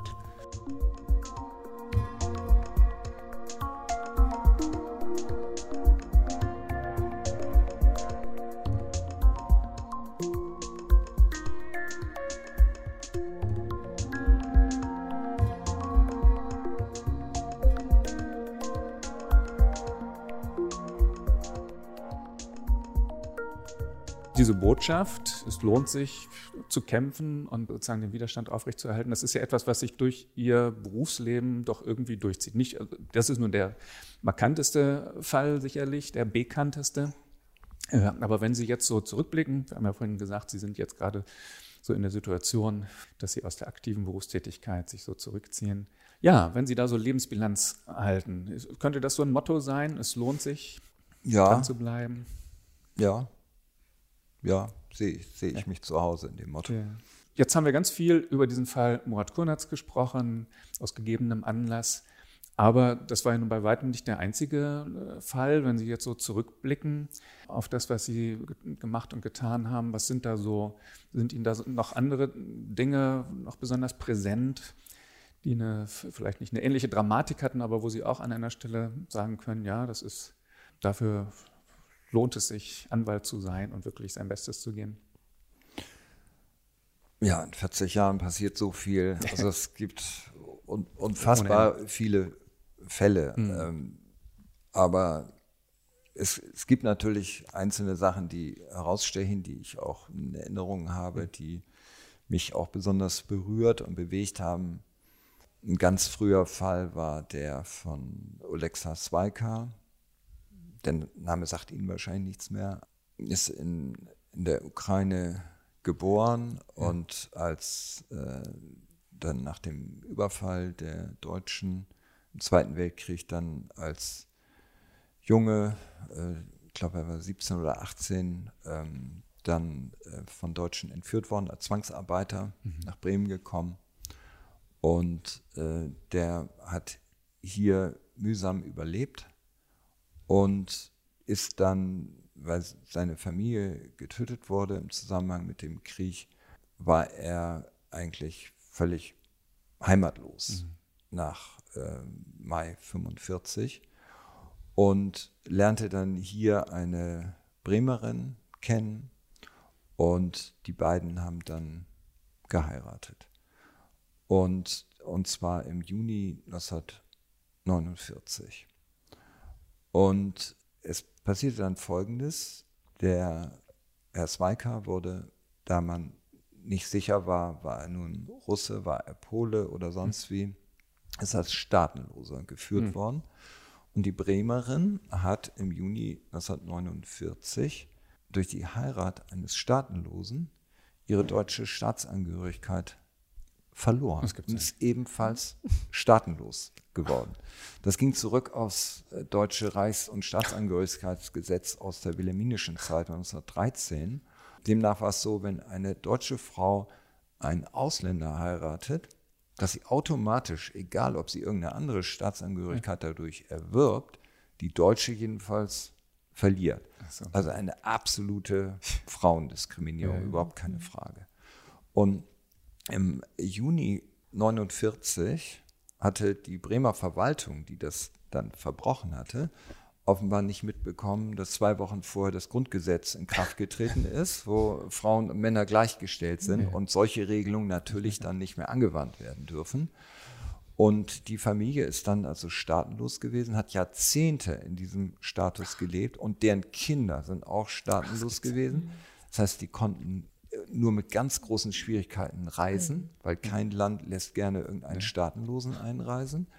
Äh, die sind nicht beteiligt worden äh, an, an Wahlen und ähnlichem. Die sind aus dem gesellschaftlichen und politischen Leben exkludiert worden. Die Kinder sind in den Schulen gemobbt worden. Und damit kamen die dann irgendwann in den 80er Jahren zu mir und ich habe dann beim Verwaltungsgericht ein entsprechendes Verfahren anhängig gemacht, um zu sagen, das war absolutes Unrecht, das muss korrigiert werden. Und äh, nach langer, langer Zeit und auch langem Wehren der Bremer Verwaltung äh, haben wir dann durchgesetzt, dass sie alle den deutschen Pass mhm. bekommen haben. Also das ist ein Fall, wo dann ein Stück weit der Krieg mit allen seinen Problemen in die Verlängerung gegangen Aber ist und in die, in die Nachkriegszeit äh, hineingewirkt hat. Das war ein Fall, der hat mich äh, berührt und betroffen. Mhm. Dann der Fall mit den Ukrainern, der ist ja neulich bei Buten Pin nochmal kurz äh, beleuchtet worden. Die hier einen Lastwagen kaufen wollten oder zwei. Genau, die ja. hier von Bremer Polizisten ähm, bestohlen worden sind und wo man eben gegen dieses äh, Vorurteil, Polizisten machen sowas nicht und äh, die deutsche Polizei ist sauber und wir haben keine schwarzen Schafe in den Reihen und die Ukrainer lügen. Gegen dieses Vorurteil musste man ankämpfen und es hat letztendlich zehn Jahre gedauert, bis sie ihr Geld zurückbekommen haben und die Polizisten dann eben als Straftäter aus dem öffentlichen Dienst äh, entfernt worden Ach so, das war mir jetzt gar nicht so klar. Also das klingt, gab tatsächlich Polizisten, die das Geld an sich genommen hatten. Also die wollten ja, die ja sind, hier, hier die sind von Polizisten. Ja, ja, ja. Nein, die kamen hierher, um einen äh, Kleinlaster zu ja. kaufen. Das war ähm, Anfang der 90er Jahre, also der eiserne Vorhang ja. war gerade gefallen und die kamen hierher mit dem Gefühl, ja, ja, goldener Westen. Ja. Also bei uns zu Hause ist alles Korruption und äh, die Polizei ist äh, irgendwie, der ist nicht zu trauen. Mhm. Aber hier im Westen ja. läuft ja alles wie geschmiert nach äh, Recht und Gesetz. Und dann werden die von der Polizei bei, bei einer Kontrolle merkt die Polizei, okay, die mhm. haben sehr viel Bargeld bei mhm. sich. Und dann haben sie gedacht, die beiden Polizisten, okay, das ist eine Gelegenheit, uns äh, 40.000 Mark einzuheimsen. Okay. Nach dem Motto, denen glaubt sowieso niemand, dass sie so viel Geld gehabt haben. Und wenn, die werden wahrscheinlich sowieso keine Anzeige erstatten, mhm. weil das Geld wahrscheinlich irgendwie aus Straftaten mhm. stammt. Äh, und wir sind dann ja, um 40.000 Mark reicher und äh, haben irgendwelchen Straftätern dann die mhm. Kohle abgezogen. Mhm. Es war aber so, die konnten dann nachweisen, dass sie dieses Geld aus der Ukraine eingeführt haben. Mhm. Die hatten Zollbescheinigungen, als sie durch äh, Polen gefahren sind. Und es, wir konnten nachweisen, dass sie eben die Verhandlungen über den Kauf dieses Kleinlastwagens mhm. hatten. Und nach und nach drehte sich dann das Bild und die Polizisten äh, mhm. kamen also in den Verdacht, eine Straftat begangen mhm. zu haben. Und es hat eben sehr lange gedauert, bis wir das bei Gericht durch die verschiedenen Instanzen durchgesetzt hatten und dann auch noch anschließend im Zivilverfahren das Geld wiedergekriegt haben. Das hat mich auch zehn Jahre beschäftigt. Und die beiden Ukrainer äh, sind dann noch Jahre später immer einmal im Jahr gekommen, haben eine Flasche Wodka im Büro abgeliefert. Ja, also das war auch ein Fall, der mich lange beschäftigt ja. hat und äh, wo man dann eben auch die Erfahrung macht, äh, dass auch, auch der Staat eben seine schwarzen Schafe. Mhm. Mhm. Ja, und dann gibt es diverse Fälle äh, im Zusammenhang mit Bad Klein, hatte ich einen Fall. Mit Bad, Bad Klein damals die Bahnhof, die ja, ja, ja. Wer war das? Da hatte ich als Mandantin die äh, Kioskbetreiberin, ah, ja. die dann eine Beobachtung gemacht hat, die nicht ins staatliche Aufklärungsbild äh, okay. dieses Geschehens passte. Aha. Ja, und also es gibt unzählige Verfahren, die, äh, über die ich irgendwie ein paar ja. Sachen erzählen könnte, aber was mich jedenfalls sehr beschäftigt hat und auch ein Stück weit immer äh, besonders fasziniert hat, waren Erfahrungen mit dem amerikanischen Strafrechtssystem. Mhm. Ein Fall hatte ich in, in Florida, in Fort Lauderdale, wo ein ein Straftäter von der Jury wegen Mordes verurteilt worden ist und jetzt die Frage stand, kriegt er Todesstrafe oder lebenslange Haftstrafe. Und in dem Zusammenhang hat die Staatsanwaltschaft in dem Verfahren dann eine deutsche Vorstrafenakte vorgelegt mhm. und gesagt, hier, der hat in Deutschland schon mal sowas gemacht. Und nach dem Recht des Staates Florida ist das so, wenn jemand ein Tötungsdelikt begeht und man hat ein Prior Felony, man ist also schon mal wegen eines Verbrechens verurteilt worden, dann ist es sehr leicht, zur Todesstrafe zu mhm. kommen. Die Staatsanwaltschaft äh, in den USA, die Staatsanwälte sind ja, äh, äh, das sind äh, gewählte Positionen mhm. und die Staatsanwälte sind dann in der Regel auch bemüht, besonders harte Hand zu mhm. zeigen, um wiedergewählt zu werden. Und in Florida ist das so, eine relativ hohe Anzahl von äh, Todesstrafen zeigt eben, dass da jemand durchgreift mhm. und die Todesstrafe hat eine hohe Akzeptanz in Florida. Und der Staatsanwalt wollte sie ein Stück weit dann in diese Richtung profilieren, dass er mhm. auch in diesem Fall dann eine Todesstrafe verhängt. Die Anwälte haben sich dann an mich gewandt, was sind das für eine komische Vorstrafenakte aus Deutschland? Äh, wir können damit gar nichts mhm. anfangen. Wir sind der Auffassung, äh, das deutsche Rechtssystem ist ja dem amerikanischen nicht gleichwertig, kannst du nicht ein Gutachten machen, dass das deutsche Recht mehr oder weniger auf dem äh, kulturellen Niveau einer Bananenrepublik angesiedelt ist, während dieses amerikanische Verfahren leuchtet und deshalb eine deutsche Vorstrafe nicht gleich ein Prior Felony in Florida ist. Ja, da habe ich natürlich gleich abgewunken und gesagt, völlig absurdes Anliegen. Aber man sollte mal untersuchen, wie sind die überhaupt in den Besitz dieser Akte gekommen. Und dann stellte sich heraus, äh, die Amerikaner haben sich diese Akte in einer Art illegalen Piratenakt besorgt, haben also nicht das offizielle Rechtshilfeverfahren äh, bemüht, sondern haben auf polizeilicher Ebene sich durch einen relativ dreckigen Trick diese mhm. Akte beschafft. Und äh, wenn sie den offiziellen Rechtshilfeweg gegangen wären, hätte die Staatsanwaltschaft die Rechtshilfe in Form der Aktenübergabe abgelehnt mhm. mit zwei Argumenten. Punkt eins war, diese Verurteilung in Deutschland war bereits aus dem Register getilgt. Mhm. Es ist so, dass äh, eben in dem Bundeszentralregistergesetz geregelt ist, dass dann irgendwann eine Entsühnung stattfindet, dass mhm. also Verurteilungen nicht dauerhaft im mhm. Register stehen, sondern nach bestimmten Fristen gestrichen werden müssen. Hier war es so, zwei Jahre vorher hätte das gestrichen werden müssen. Hm. Und zweites Argument war, dass Deutschland nicht einem ausländischen Staat für die Verhängung oder Vollstreckung einer Todesstrafe Rechtshilfe leisten kann, ganz mhm. grundsätzlich aus der Wertentscheidung des äh, Grundgesetzes heraus. Wenn die Amerikaner also den offiziellen Rechtshilfeweg beschritten hätten, hätten die die Akte nicht mhm. bekommen. Und da habe ich dann ein Gutachten drüber gemacht und dann haben die Anwälte gesagt, ja, du musst unbedingt in unser Verfahren kommen, das äh, ist ganz wichtig, das musst du hier äh, dem, dem Richter erklären und dem Staatsanwalt. Na, dann bin ich geladen worden als Expert Witness und habe dort acht Stunden im Kreuzverhör gesessen in Ui. Fort Lauderdale und mein Gutachten verteidigt. Und äh, zwei Wochen später hat der Richter entschieden, die Vorstrafenakte darf nicht verwertet werden. Mhm. Wir hatten also diesen Punkt gewonnen. Mhm. Aber, jetzt kommt das große Aber. Verfahren in den USA sind in, äh, deutlich transparenter als bei uns. Also so, dass äh, Strafverfahren häufig auch live übertragen werden im Fernsehen. Es gibt einen eigenen Court-TV-Kanal.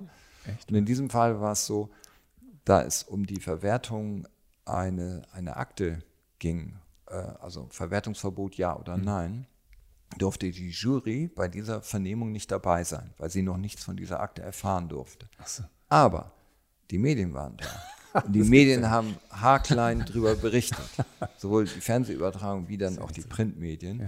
Und darüber hat die Jury, die zu dem Zeitpunkt ja. nicht kaserniert war, ja. äh, natürlich aus allen Medien mitgekriegt, ah, der hat sowas in Deutschland schon mal gemacht und hat sich dadurch quasi die, die unbefangene Entscheidung ja, ja. über Todesstrafe ja oder nein äh, kontaminiert in Richtung äh, Todesstrafe und so haben sie dann letztendlich auch äh, entschieden. Das okay. war natürlich dann extrem bitter. Es war so, dass die Anwälte äh, Revision eingelegt haben mhm. und der Supreme Court von Florida in Tallahassee hat dann entschieden, das Urteil aufzuheben, wegen bestimmter Fehler, die da gemacht okay. worden sind. Und bevor es dann zu einer neuen ähm, Verhandlung kam, hat dann derjenige, um den es ging, etwas gemacht, was in der Todeszelle sehr schwierig ist, weil man da 24-7 Video überwacht wird. Der hat sich in der Todeszelle das Leben genommen, sodass es dann nicht zu einer neuen Verhandlung kam. Hm. Okay. Ja, und äh, in den USA habe ich eine Reihe anderer Fälle noch gehabt. Den letzten, den Sie wahrscheinlich noch äh, erinnern, das war die Geschichte in Montana mit der Tötung des 17-jährigen Austausch. äh, Austauschschülers aus Hamburg. Ja. Eine ganz, ganz traurige, bittere Angelegenheit.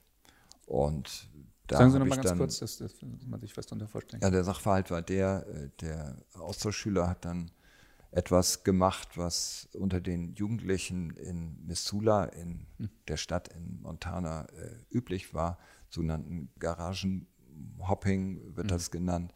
Die dürfen im Alter von 17 im Supermarkt noch kein Bier hm. kaufen. Mhm.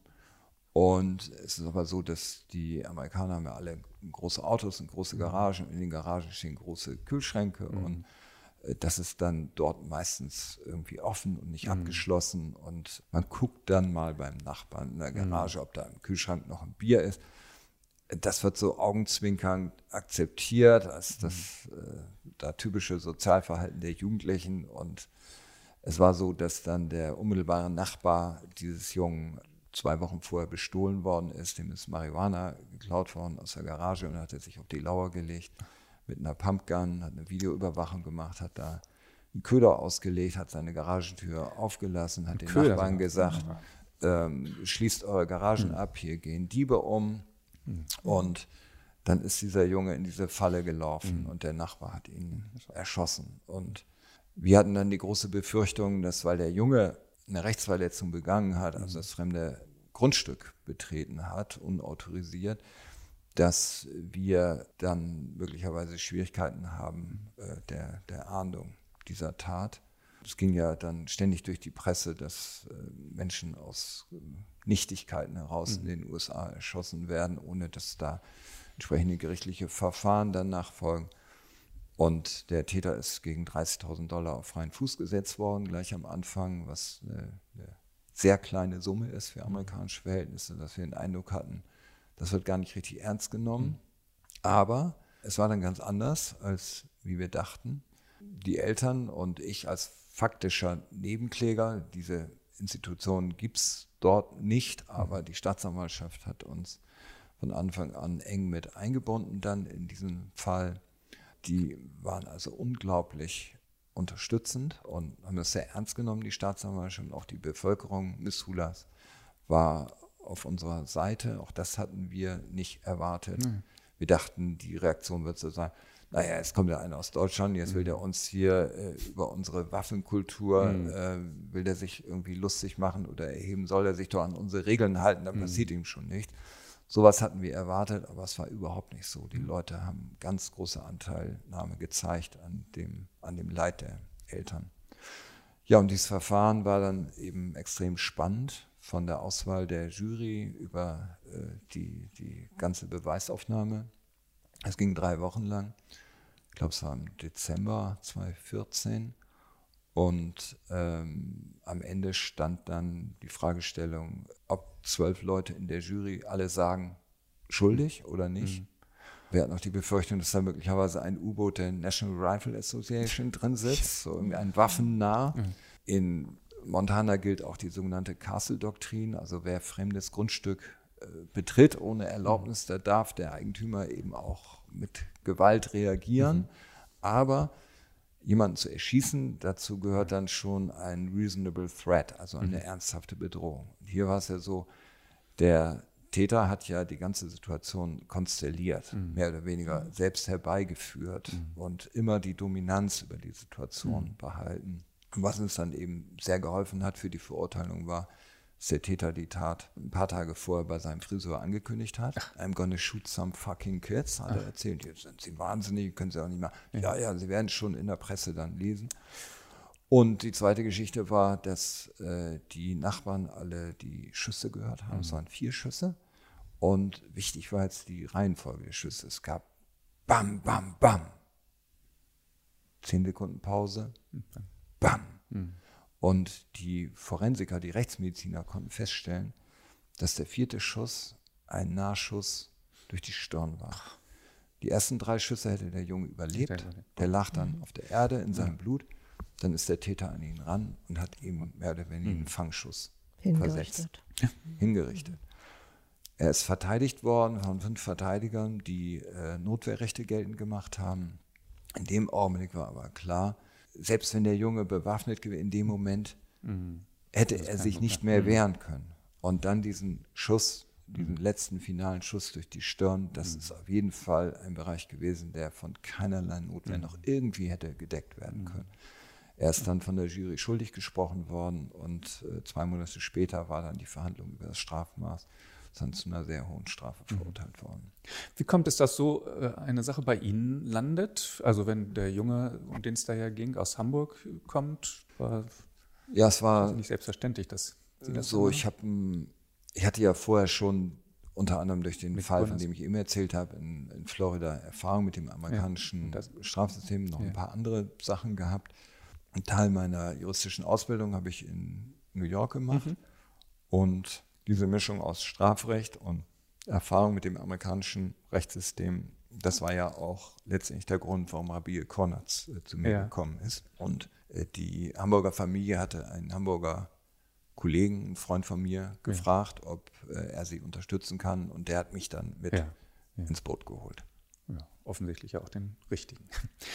Wenn Sie sagen, es war ein Teil Ihrer Ausbildung, das heißt, Sie sind da dann noch als Student oder waren Sie da schon examiniert? Sind Sie dann äh, in den USA gewesen damals? Also ähm, es nannte sich nicht Referendariat, weil ja. es ja die einphasige Bremer Juristenausbildung war. Es war dann mein, mein sogenanntes Schwerpunktpraktikum. Ah, ja. Vergleichbar mit dem Referendariat, das habe ich damals bei der UNO in New York gemacht. Mhm.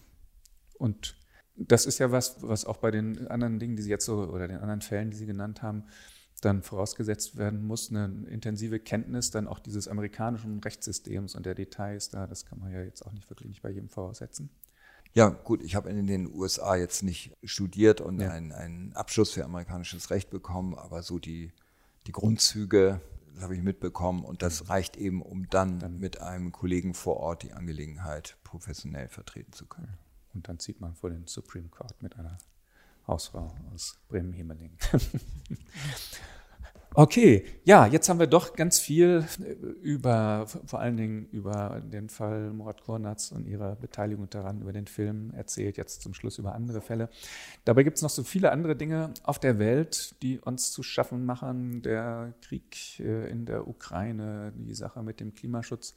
Wie, sagen Sie mal, wie, wie sehen Sie das eigentlich im Moment so, die, die Weltlage? Sie sind ja einer, der realistisch ist, so habe ich Sie äh, erlebt oder erlebe sie gerade, der aber gleichzeitig irgendwie Hoffnung nicht aufgibt und sagt, es lohnt sich einfach weiter zu kämpfen. Im Moment ist das ja gar nicht so ein einfaches Unterfangen, wenn man sich anschaut, was es alles an Krisen und Problemen in der Welt gibt. Ja, da muss ich Ihnen leider recht geben. Also die augenblickliche Weltlage, es gibt da wenig Anlass, optimistisch mhm. zu sein. Es gibt ja diesen Spruch, Optimismus ist ein Mangel an Information. Mhm. So ein bisschen fühlt man sich im Moment so. Ähm, also diese Geschichte mit dem Ukraine-Krieg, das ist wirklich so extrem äh, mhm. bitter und, und traurig und unfassbar. Ich habe mir das nicht vorstellen können, mhm. dass das äh, so, so kommt. Also schon aus der Interessenlage Russlands heraus habe ich mhm. mir das nicht vorstellen können. Und was das jetzt für Schockwellen über, über den Globus auslöst, mhm. was dadurch für Mittel verloren gehen für die eigentlichen Probleme, die wir haben. Klimaschutz, Hunger, Krankheit auf der Welt, die ungleiche Verteilung von Armut und Reichtum. Jetzt gehen so viel Ressourcen in, in Rüstung und in, in Destruktion. Mhm. Alles das hätte man so bitter nötig brauchen können, um die eigentlichen Probleme dieser Welt zu lösen. Also wenn ich mir jetzt angucke, diese Weltklimakonferenz in, in Ägypten, wo 40.000 Leute anreisen, man, man hat von vornherein den Eindruck, was, was soll denn dabei rauskommen mhm. in der jetzigen Weltlage? Und gleichzeitig ist es so wichtig, dass natürlich ja. in der Welt und an entscheidenden Stellen darüber gesprochen wird. Heute ist übrigens der 7. November, wo wir das aufnehmen, das heißt diese Klimakonferenz ist jetzt gerade. Morgen ist in den USA äh, entscheidend Midterm. Mhm. Midterm-Wahlen. Da werden ja. wir hinterher auch wissen, was das für Konsequenzen hat. Im Moment ahnen oder fürchten wir es nur. Ja, und so die Entwicklung auf der Welt. Ich habe mich ja sehr gefreut über die, äh, das Ergebnis der Wahlen in Brasilien. Ähm, auf der anderen Seite in Europa gibt es dann wieder so Dinge, die ja, die irgendwie kaum zu fassen sind. Jetzt in Italien die Geschichte wenn ich mir vorstelle, dass dann die Schiffe, die Leute aus dem Mittelmeer fischen, mhm. nicht mehr in Italien anlanden dürfen. Mhm. Also diese Härte, diese Inhumanität, dass das so dermaßen mehrheitsfähig ist in Italien, das ist total traurig in Italien und aber ja auch nicht nur da. Also sagen, wenn man sich in Europa oder dann weltweit umschaut oder jetzt auch der Blick nochmal auf die Vereinigten Staaten, so eine Einstellung, wir sind hier jetzt ganz knallhart und wir lassen keinen mehr rein und zur Not erschießen wir dann einen, der hier reinkommt. Das ist ja wirklich gruselig, wie das um sich greift und sagt ja irgendwie auch was über den Zustand unserer Demokratie, wenn so viele Leute so denken, dass sie im demokratischen Verfahren äh, am Ende sogar noch eine Mehrheit haben. Ja, oder oder auch nicht und dann den demokratischen Prozess nicht akzeptieren. Oder das, oder also, das ja. ja. Es gab ja mehrere Aussagen jetzt im Zusammenhang mit den, mit den Midterm-Wahlen, ja. also die morgen sind, deshalb ja. können wir noch nicht das Ergebnis hier besprechen. Äh, mehrere Aussagen von Republikanern, ja, die Wahlen sind fair, wenn wir sie gewinnen. Und wenn wir sie nicht gewinnen, dann äh, greifen wir das Ergebnis an. Also quasi Verlängerung dessen, was Trump am 6. Januar mhm. angestellt hat. Also da verabschiedet sich eine relativ große, ein relativ großer Anteil der amerikanischen Gesellschaft aus dem mhm. demokratischen Prozess. Und das ist höchst alarmierend. Okay, im Moment wird, das ist jetzt noch die letzte Frage, im Moment wird gerade in den äh, deutschen Medien lautstark darüber diskutiert, äh, ob man nicht viel härter durchgreifen muss, nicht etwa bei diesen antidemokratischen Tendenzen, sondern bei denen, die sich auf der Straße festkleben. Also äh, Klimaschützer etwa letzte Generation. Was sagen Sie als Anwalt dazu? Da wird Recht gebrochen im Namen eines größeren Ganzen. Und die im Moment überschlagen sich alle zu, zu sagen, das dürfen wir nicht eine Sekunde hinnehmen. Ja, heute Morgen kam gerade die Forderung Mindestfreiheitsstrafe für die Last Generation Leute. Und ich dachte, ist das überhaupt möglich? Nein, das ist, das ist so nicht möglich. Und ich finde auch, die, die Diskussion äh, findet an einem völlig falschen mhm. Punkt statt. Der Ausgangspunkt ist der, dass wir in einer höchst dramatischen globalen äh, Klimasituation stecken, sodass ich die Motive der Leute, die ja fast verzweifelte Taten begehen, sehr gut verstehen kann. Dass dabei in den Museen Bilder attackiert werden, das kann ich nicht verstehen. Das finde ich äh, also eine Aktionsform am, am falschen Objekt. Da trifft es auf jeden Fall die Falschen. Und dass diese Leute Aktionsformen suchen, die eine gewisse ähm, Öffentlichkeit erreichen, ja, das ist völlig legitim, das kann ich gut verstehen. Dass dabei teilweise dann auch in Rechte anderer eingegriffen wird, ja, das ist häufig mit solchen Aktionen verbunden. Und da muss man eben genau abwägen, verschiedene Rechtsgüter gegeneinander. Und äh, nun lautstark die Forderung zu erheben, Mindeststrafen und hart draufhauen, das ist ja letztendlich eine Konsequenz aus diesem Fall in Berlin, der ja auch extrem bitter war, wo ein Rettungsfahrzeug nicht durchgekommen sein soll. Und da merkte man aber, dass die Diskussion ja quasi schon fast hysterische Formen angenommen hat, bevor die Fakten überhaupt mhm. gecheckt waren. Und mhm. die Fakten haben eben im Nachhinein ergeben, äh, dass dieses Auto, was dann nicht, nicht durchgekommen ist, letztendlich für die Frage der, der Rettung dieser armen Radfahrerin gar nicht erforderlich gewesen wäre oder dort auch gar nichts an dem Ergebnis äh, geändert hätte. Aber man muss natürlich überlegen, dass wenn man solche Aktionsformen macht, dass man versucht zu kombinieren eine möglichst große Öffentlichkeitswirksamkeit mit einem möglichst geringen Eingriff, was die Gefährdung anderer, anderer Menschen angeht. Und äh, was jetzt die justizielle Bearbeitung solcher Fälle angeht, da hat die Justiz alle Möglichkeiten, auch im geltenden Recht, um bei einem hehren Motiv, jedenfalls im Rahmen, wenn es als strafbar angesehen wird, im Rahmen der Strafzumessung dann äh, angemessen milde zu reagieren. Und auf diese Leute nun draufzuhauen, äh, wie es von der Politik teilweise gefordert wird, das finde ich absolut daneben. Man muss eben sehen, dass junge Leute bei dem Zustand, äh, in dem sich unser Planet derzeit befindet, sehr wohl, also nicht nur das Recht haben, sondern dass es auch naheliegend ist, dass man äh, dabei verzweifeln kann. Den die Zukunft der jetzt jungen Generation wird deutlich anders sein als das, mhm. was wir, was wir erlebt haben. Mhm. Es wird rauer, bitterer, düsterer. Ähm, allein die durch den Klimawandel wird ja in vielen Regionen der Welt das Hungerproblem steigen, der Migrationsdruck wird steigen und der Unterschied zwischen Arm und Reich wird sich verstärken und es wird globale Krisen auslösen, die wir uns, glaube ich, bisher gar nicht so richtig vorstellen können, wenn große Teile der Erde nicht mehr bewohnbar sind und sich die acht Milliarden Menschen eben auf, auf anderen Territorien irgendwie äh, arrangieren müssen. Das jetzt als Schlusswort äh, zieht ja. uns ziemlich runter.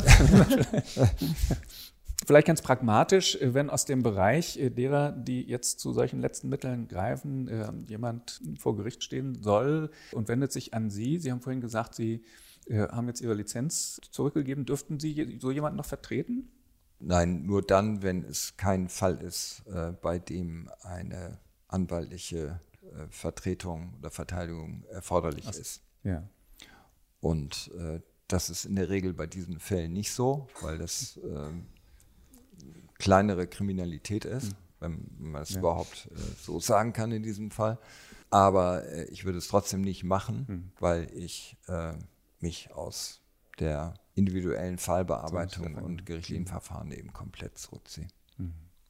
Aber äh, wenn sich jemand an mich wendet, äh, ich kann, es gibt diverse äh, jüngere, gute Kollegen, die ich besten Gewissens empfehlen kann. Das auch. Zum Schluss noch die Empfehlung, äh, was würden Sie uns als Kirche, sozusagen ganz allgemein, aber vielleicht auch der bremischen evangelischen Kirche empfehlen, angesichts der Weltlage, die wir eben noch mal so angeschaut haben? Was erwarten Sie von der Kirche? Also ich habe mich sehr gefreut, als ich irgendwann mal am Dom gesehen habe, eine Kette mit Rettungswesten. Ja. das bezog sich darauf, dass die Kirche Position bezogen hat dazu, dass wir Menschen im Mittelmeer, die aus mhm. prekären Verhältnissen in Afrika flüchten, nicht ertrinken lassen mhm. dürfen. Und dass sich die Kirche bei solchen Themen, bei Themen von Einwanderung, bei Themen Rassismus äh, und humanitärer Hilfe für Verfolgte, dass Kirche sich da stark macht, stark macht, das erwarte ich, das finde ich gut. Und ähm, auch wenn ich selbst nicht, äh, nicht religiös bin und nicht kon konfessionell gebunden bin, meine ich, dass die Kirche in diesen Bereichen eine sehr wichtige Funktion und Aufgabe hat. Und äh, bei der Arbeit kann ich Ihnen nur viel Erfolg wünschen. Dafür danken dir. Dankeschön. Danke, dass Sie heute da waren, Bernhard Docke. Tschüss. Tschüss.